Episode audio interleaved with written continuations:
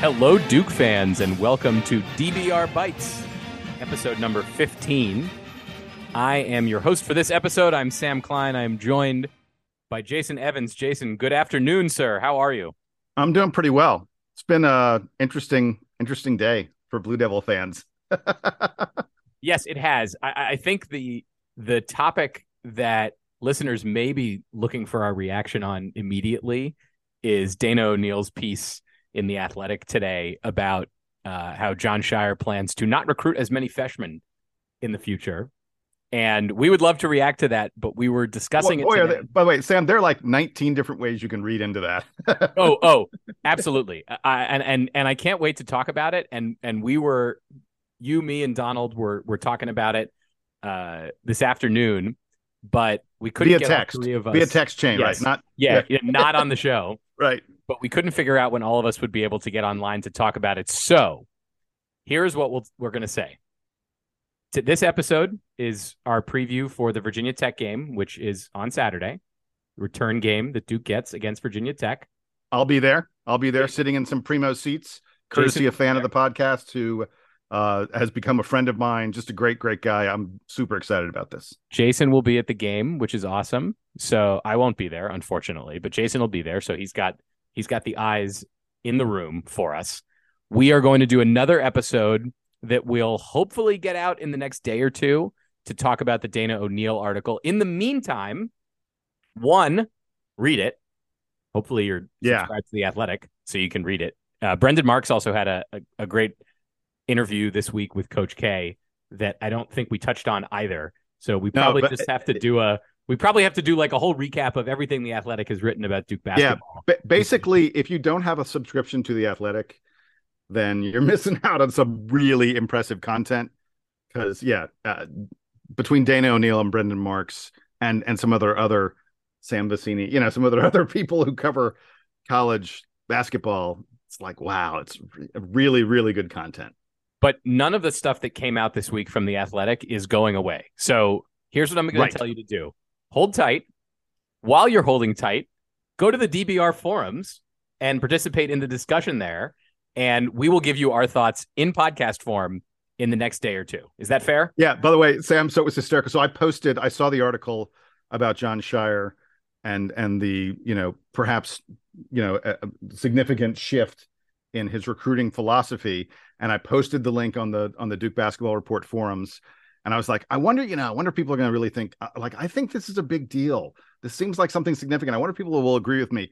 Like, inside of two hours, the the thread had like 80 posts in it like it it exploded people clearly read the same thing i did and said oh we've been we've been eager for duke to maybe gently move away from the one and done thing looks like it may be happening and, okay we're, we're talking about too much we can't there's, do this there's a lot there's a lot to get into so so we're not going donald's going to be mad donald's we're going to preview the virginia tech game and this won't need to be as comprehensive a preview as we usually do because of course right, right. this is the second time that Duke is playing Virginia Tech this season. It was almost exactly a month ago that Duke went up to Blacksburg and lost a very tight game to Virginia Tech. The final score was 78 to 75.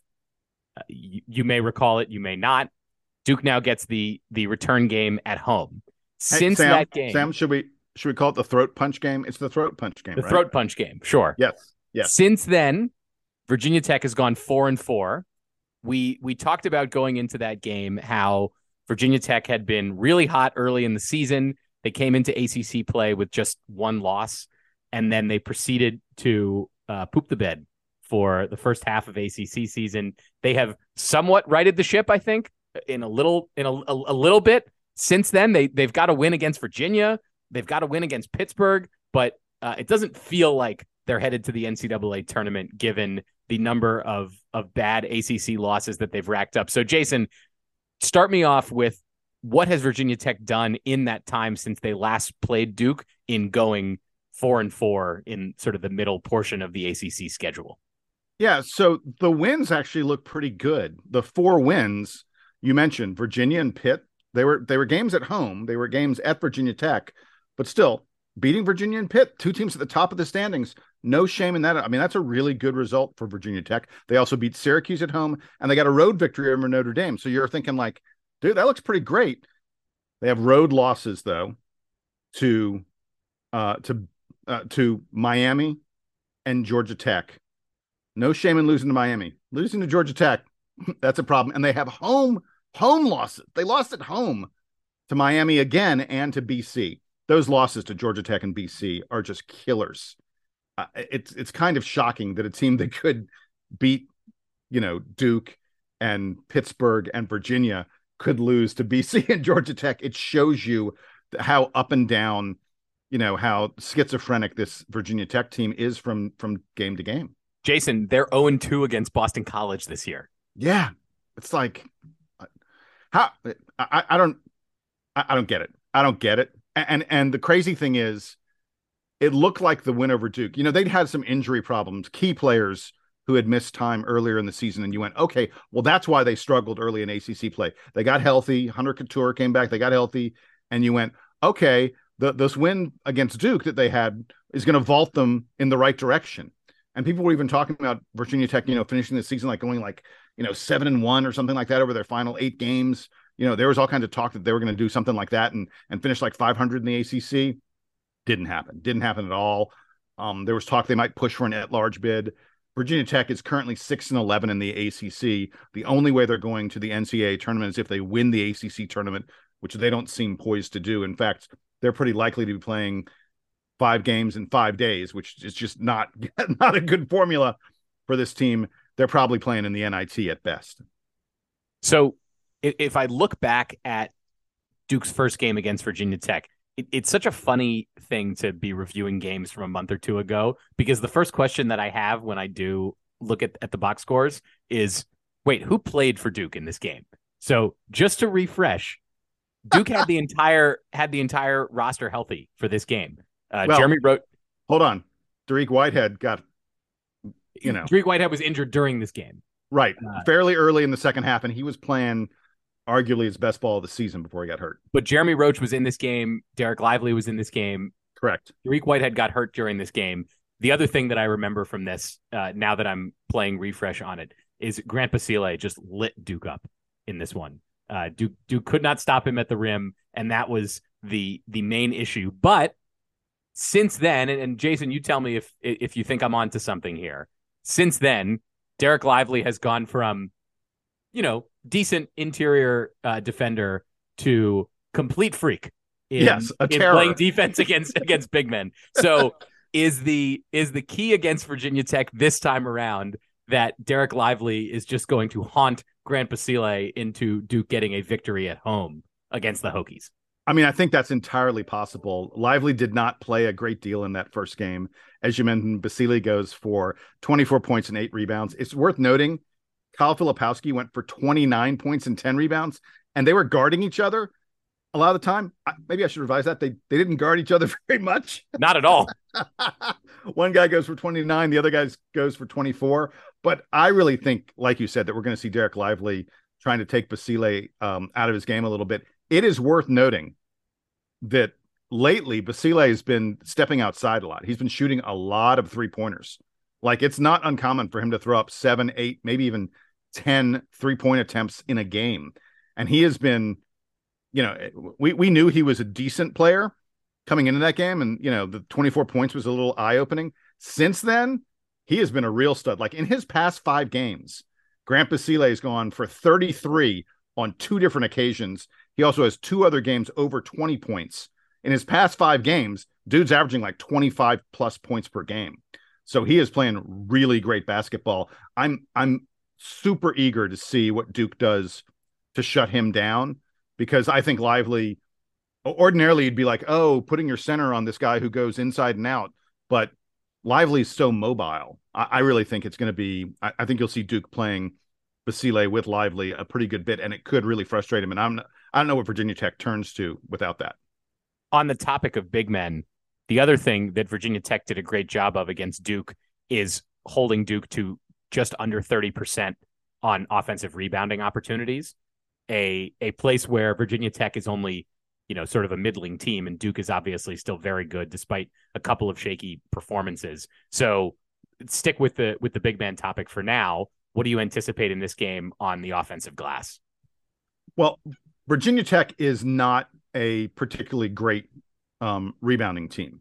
I, I, think that you know th- they may have just sort of risen to the occasion. Uh, they're they're not a you know they're they're not terrible at it. I mean they're they're better on. Are you telling rebounding. me, Jason, that Cassell Coliseum is a house of horrors?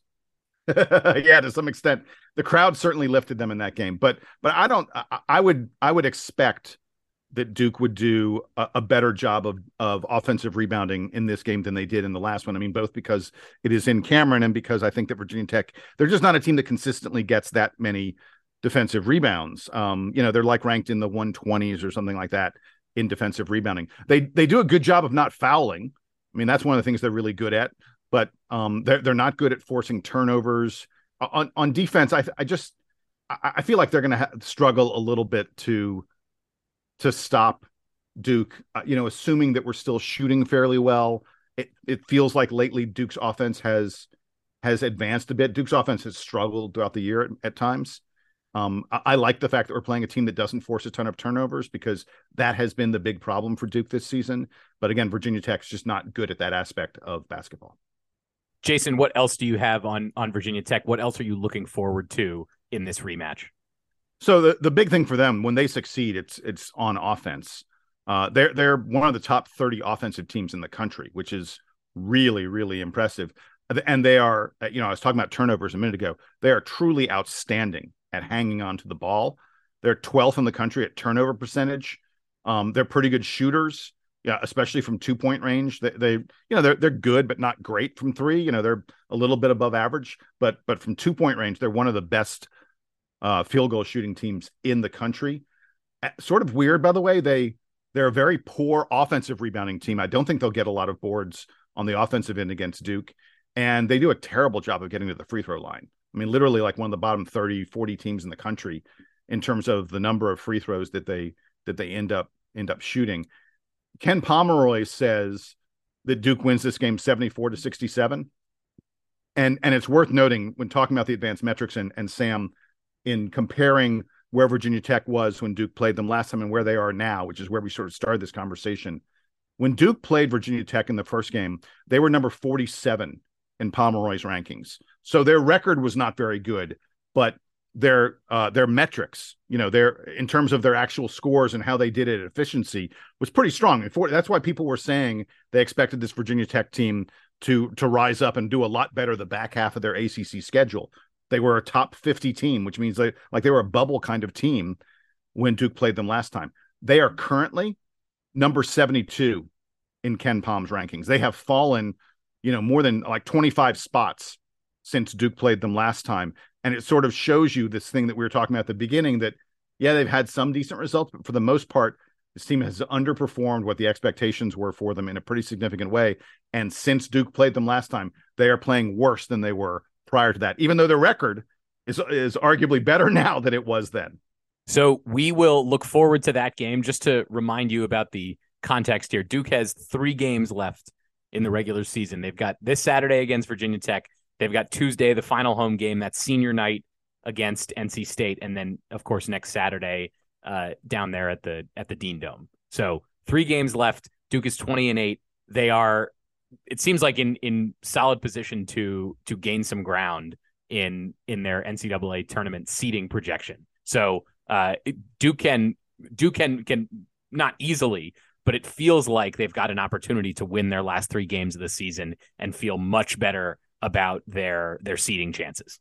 Yeah, there's no question about that. I mean, they will be favored uh, certainly uh, against Virginia Tech and NC State because both those games are in Cameron, but those are not easy games. NC State, especially, has been playing really good basketball lately, and and uh, you know as much as Duke will want revenge for for our very very unfortunate trip to Reynolds, uh, NC State's a really good opponent, and that game against Carolina, they could be super desperate. It is entirely possible that Carolina will be playing for their tournament life in that game. So most of the metrics will tell you, most of the experts will tell you, yeah, Duke could win these last three games. No question about it. I mean, it's not like we have a, a road game at Miami or or at at Virginia. You know, really really tough. But at the same time, this is one of the harder you know home stretch schedules of any team in the ACC. Uh, I, they could go three and zero, but you got to take them one at a time because any one of these three opponents could certainly win. Jason, I love that you think that NC State still plays at Reynolds Coliseum. Whatever the hell, you're right. I know. I that was a great. That was a great old ACC moment. I love. You know what? I love that. I, I love just, that. You know, I'm flowing. It's all coming out. No, it's man. great.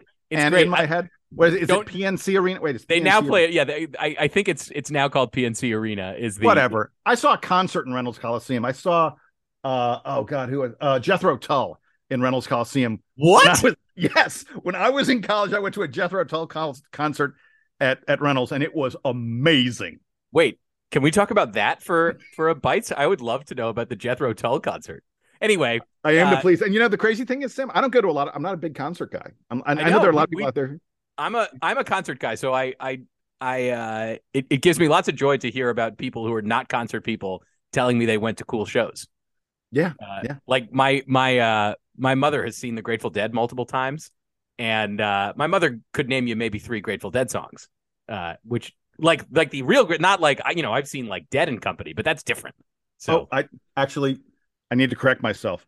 It wasn't Jethro. I saw Jethro Tull someplace else. I saw Rush at Reynolds Coliseum. Also maybe, cool. Maybe better than Jethro Tull. Depending on your proclivities. Yeah, uh, yeah, yeah. Those are both those are both great stories. Okay, awesome. Uh, yeah, NC State doesn't play in Reynolds. The NC State women do. Uh, I don't know when the last time the NC State men's team played in Reynolds, but we wish they would I go mean, back. You, you know, know, we miss the days of of you know everyone's got to play in a in their own Cameron indoor. Uh, none of these big get rid of big arenas. Big arenas yep. are dumb. I I couldn't agree more my mind went back to the last time I went to an NC State game, and it was definitely in Reynolds. So awesome. All right, so so that's that. I, I think we're I think we're done. We've we've deviated too much. Duke plays Virginia Tech on Saturday. We will be back before that to talk about Duke related articles from the Athletic and any other topics that come up. So for Jason Evans, for Donald Wine, who's not here but who you will hear from very shortly in the next couple of days, I am Sam Klein. This has been DBR Bites, episode 15. Duke Band, take us home.